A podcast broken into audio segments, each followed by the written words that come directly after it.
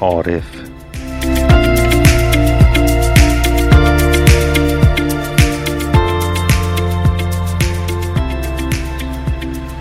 دارابیوم هر اپیزود رو اختصاص میده به معرفی اشخاص تاثیرگذار و وقایع مهم داراب. و حالا در این اپیزود زندگی و سرگذشت حمید یا غلام حسین عارف رو با هم مرور می‌کنیم.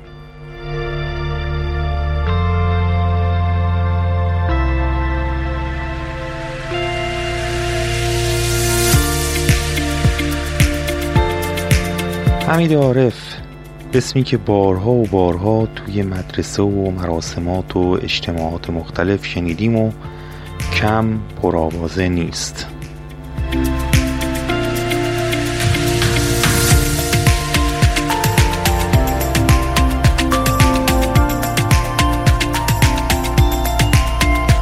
حداقل تصویرش رو همه ما روی دیوار ساختمونی که سراع فرمانداری هست. کنار تصویر آیت الله نصابه شخصیت تاثیرگذار مذهبی داراب دیدیم.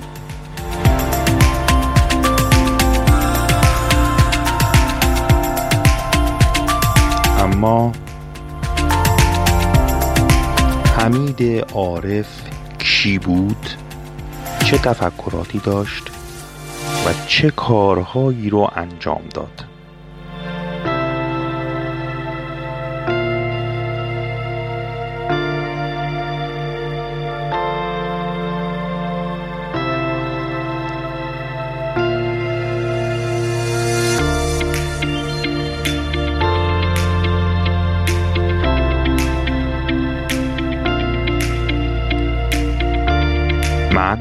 حمید نژاد داراب اینجا هستم تا یک روایت منصفانه رو برای شما رقم بزنم.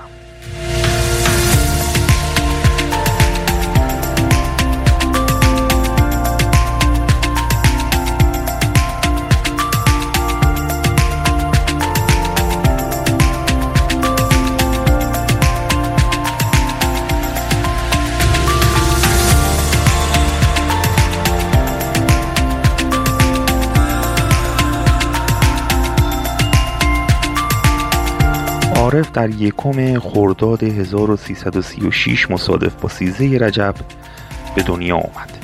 پدرش تعریف می‌کنه که در یک سفر کربلا از خدا خواستم فرزندی به من عطا کنه تا غلام اربابش باشه. پس از یک سال در روز مولود کعبه غلام حسین به دنیا آمد.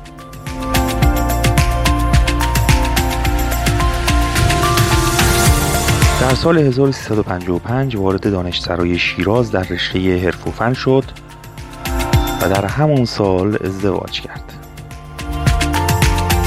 نگفته نمونه که از سال دوم دبیرستان در کنار پدرش جوشکاری می‌کرد.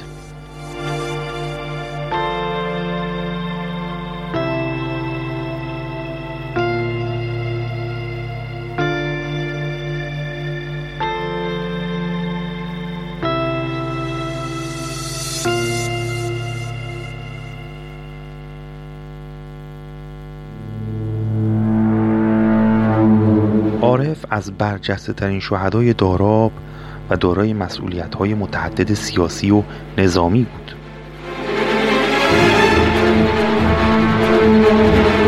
نقطه عطف زندگی عارف انقلاب بود.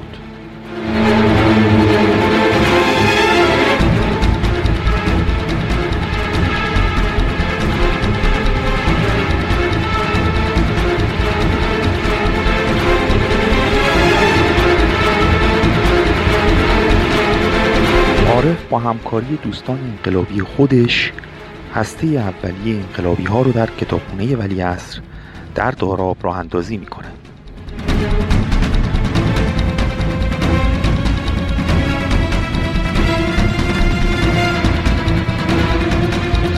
اون در ابتدا معلم روستاهای خصویه و میانده بود. بعد از اون مسئول جهاد سازندگی داراب شد و پس از اون وارد سپاه شد و به عنوان فرمانده در آنجا خدمت کرد. بعد از چند ماه با حفظ سمت شهردار داراب هم شد.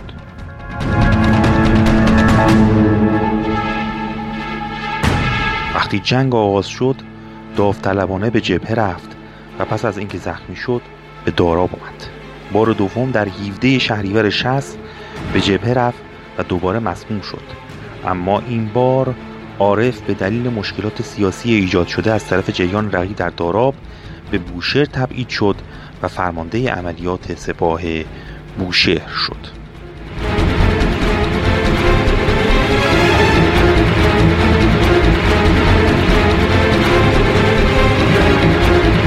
سرانجام در 22 یا 23 تیر 1361 به شهادت رسید. روایت ها در مورد زمان شهادت عارف متفاوت است. بعضی ها گفتن 22 و بعضی هم گفتن 23 23 عددی هست که روی جسد عارف نوشته شده. اما در بعضی از سایت ها به 22 که مصادف هست با 21 رمضان اشاره شده.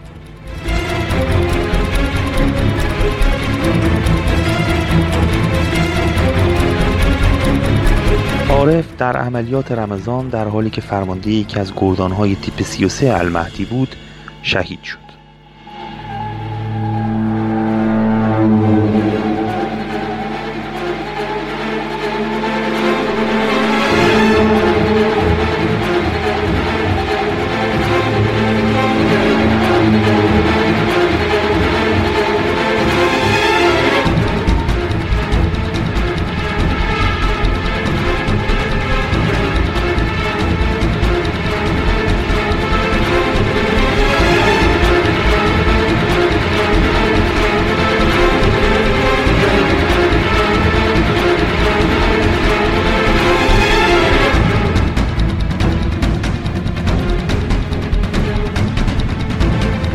خاطرات بازگو شده از عارف حکایت از شخصیت فوقالعاده انقلابی مذهبی و بیباک می‌کنه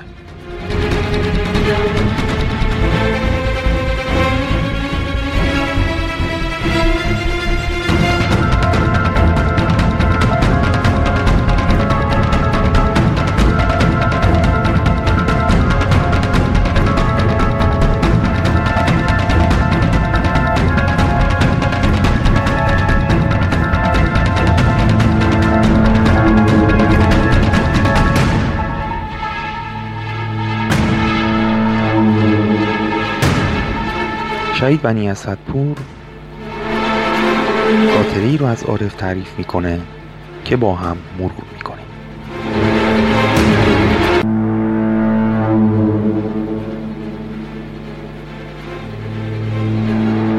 در یک روز گرم تیر ماه قرار بر این شد که ما با تعدادی از دوستانمان همراه با حمید به کوهنوردی برویم. طبق روال گوله پشتی را برداشتم. قمقمه را آب کردم. و مقداری نان دو تخم مرغ و پنیر از آشپزخانه گرفتم و راه افتادیم. وقتی به مقصدمان که چشمه بود رسیدیم حمید گفت بچه ها هر کس هر طور دوست دارد بنشیند و صبحانش را بخورد. اگر کسی دوست دارد تنها بنشیند. یا دست جمعی زیر درخت یا هر جا که دوست دارد برود و صبحانش را بخورد. ظهر که شد نماز خواندیم. عصر حرکت کردیم و به پایگاه رسیدیم. حمید ساکش را کناری گذاشت. من دوست داشتم به حمید در کارهایش کمک کنم. گول پشتی را برداشتم که به انبار تحویل دهم. گول پشتی سنگین بود و برای من سوال شد. آهسته زیپ گول پشتی را باز کردم. و دیدم دو تخم مرغ و مقدار نانی که من صبح در گول پشتی گذاشتم هنوز در گول پشتی هست. ناگهان یادم افتاد که روز پنجشنبه است. یادم آمد که حمید دوشنبه ها و پنجشنبه ها بنا به فتوای امام روزه مستحبی می‌گیرد. آن هم در آن گرمای دیر ماه حرفی نزدم و علاقه من به حمید بیشتر شد.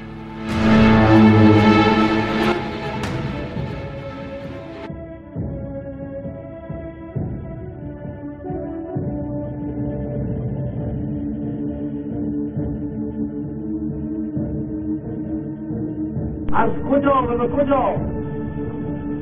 بلندگو اعلام می‌کنه. بسیج فریاد می‌زنه چه به ها نیرو احتیاج داره. ای مردم بشتابید جبه ها به شما مردم احتیاج داره. این ثبت نام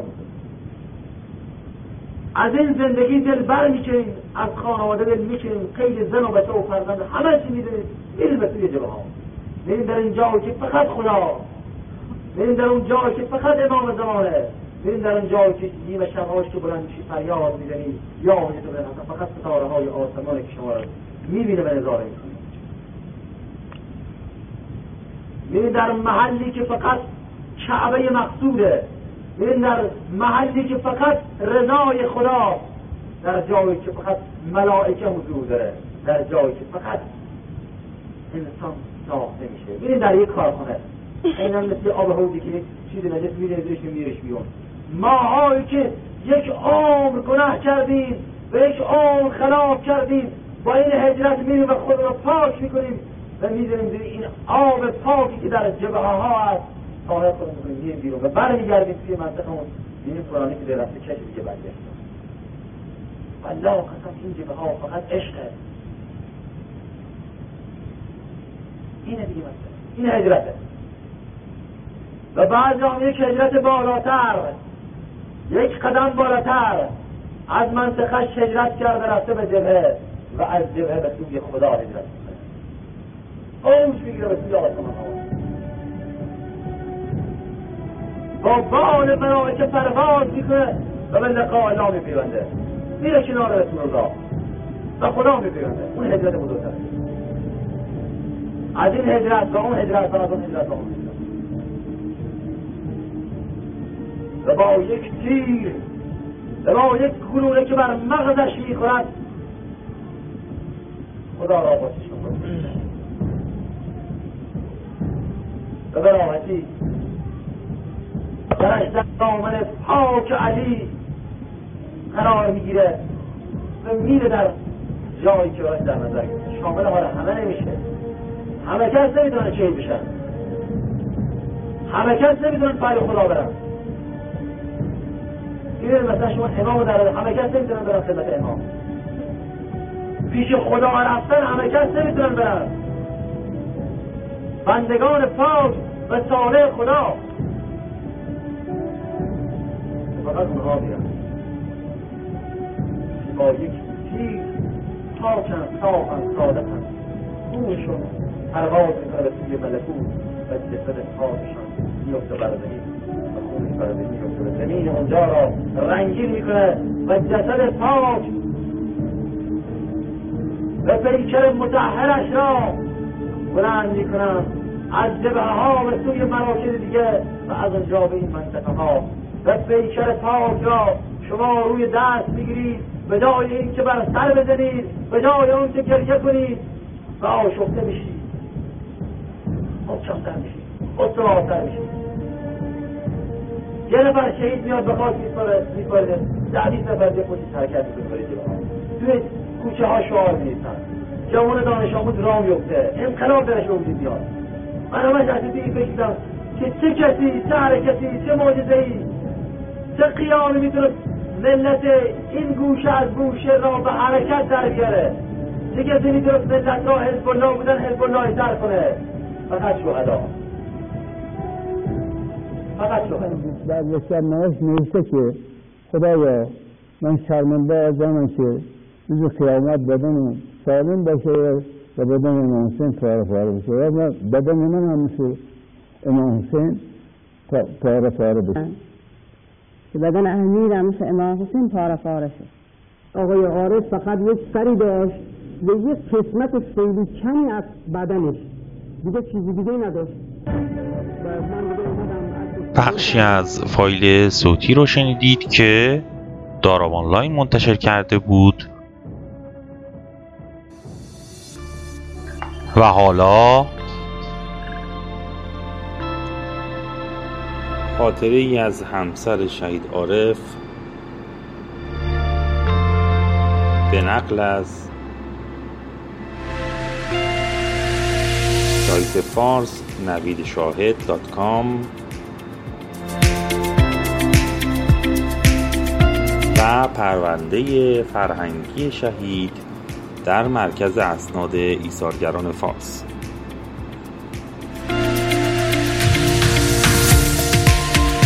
همسر شهید عنوان می‌کنه که در یک فصل تابستون به اتفاق آقا حمید و فرزندانم به مسافرت رفتیم.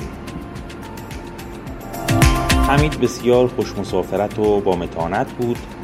و در بین راه مرتبا حرف از جنگ و جبهه و دلاوری های رزمندگان اسلام می‌زد.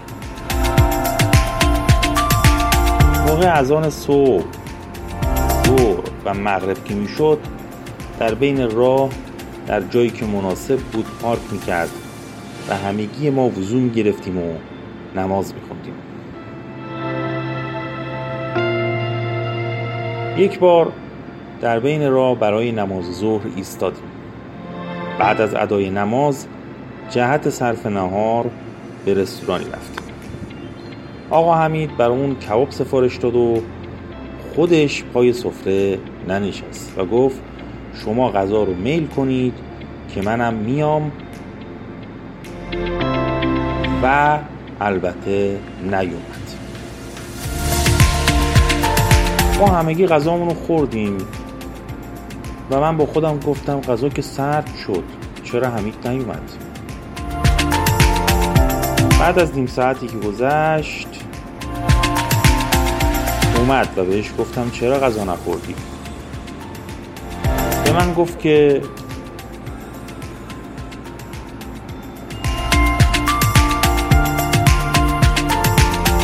یک بار پای سفره غذا نشستم.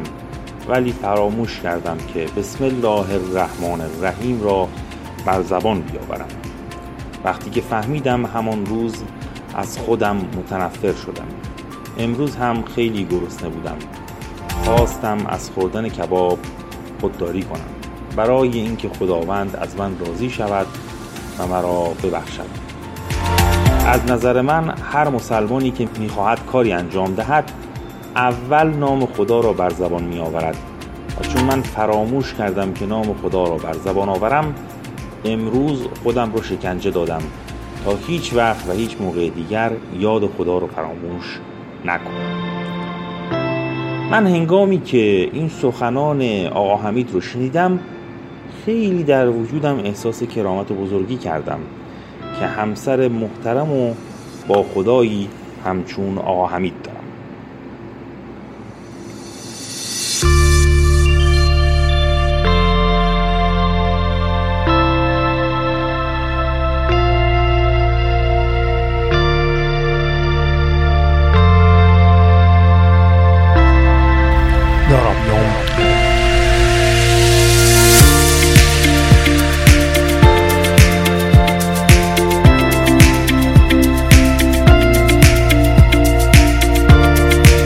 به پایان اولین اپیزود از سری پادکست های شهید حمید عارف در دارابیوم رسیدیم.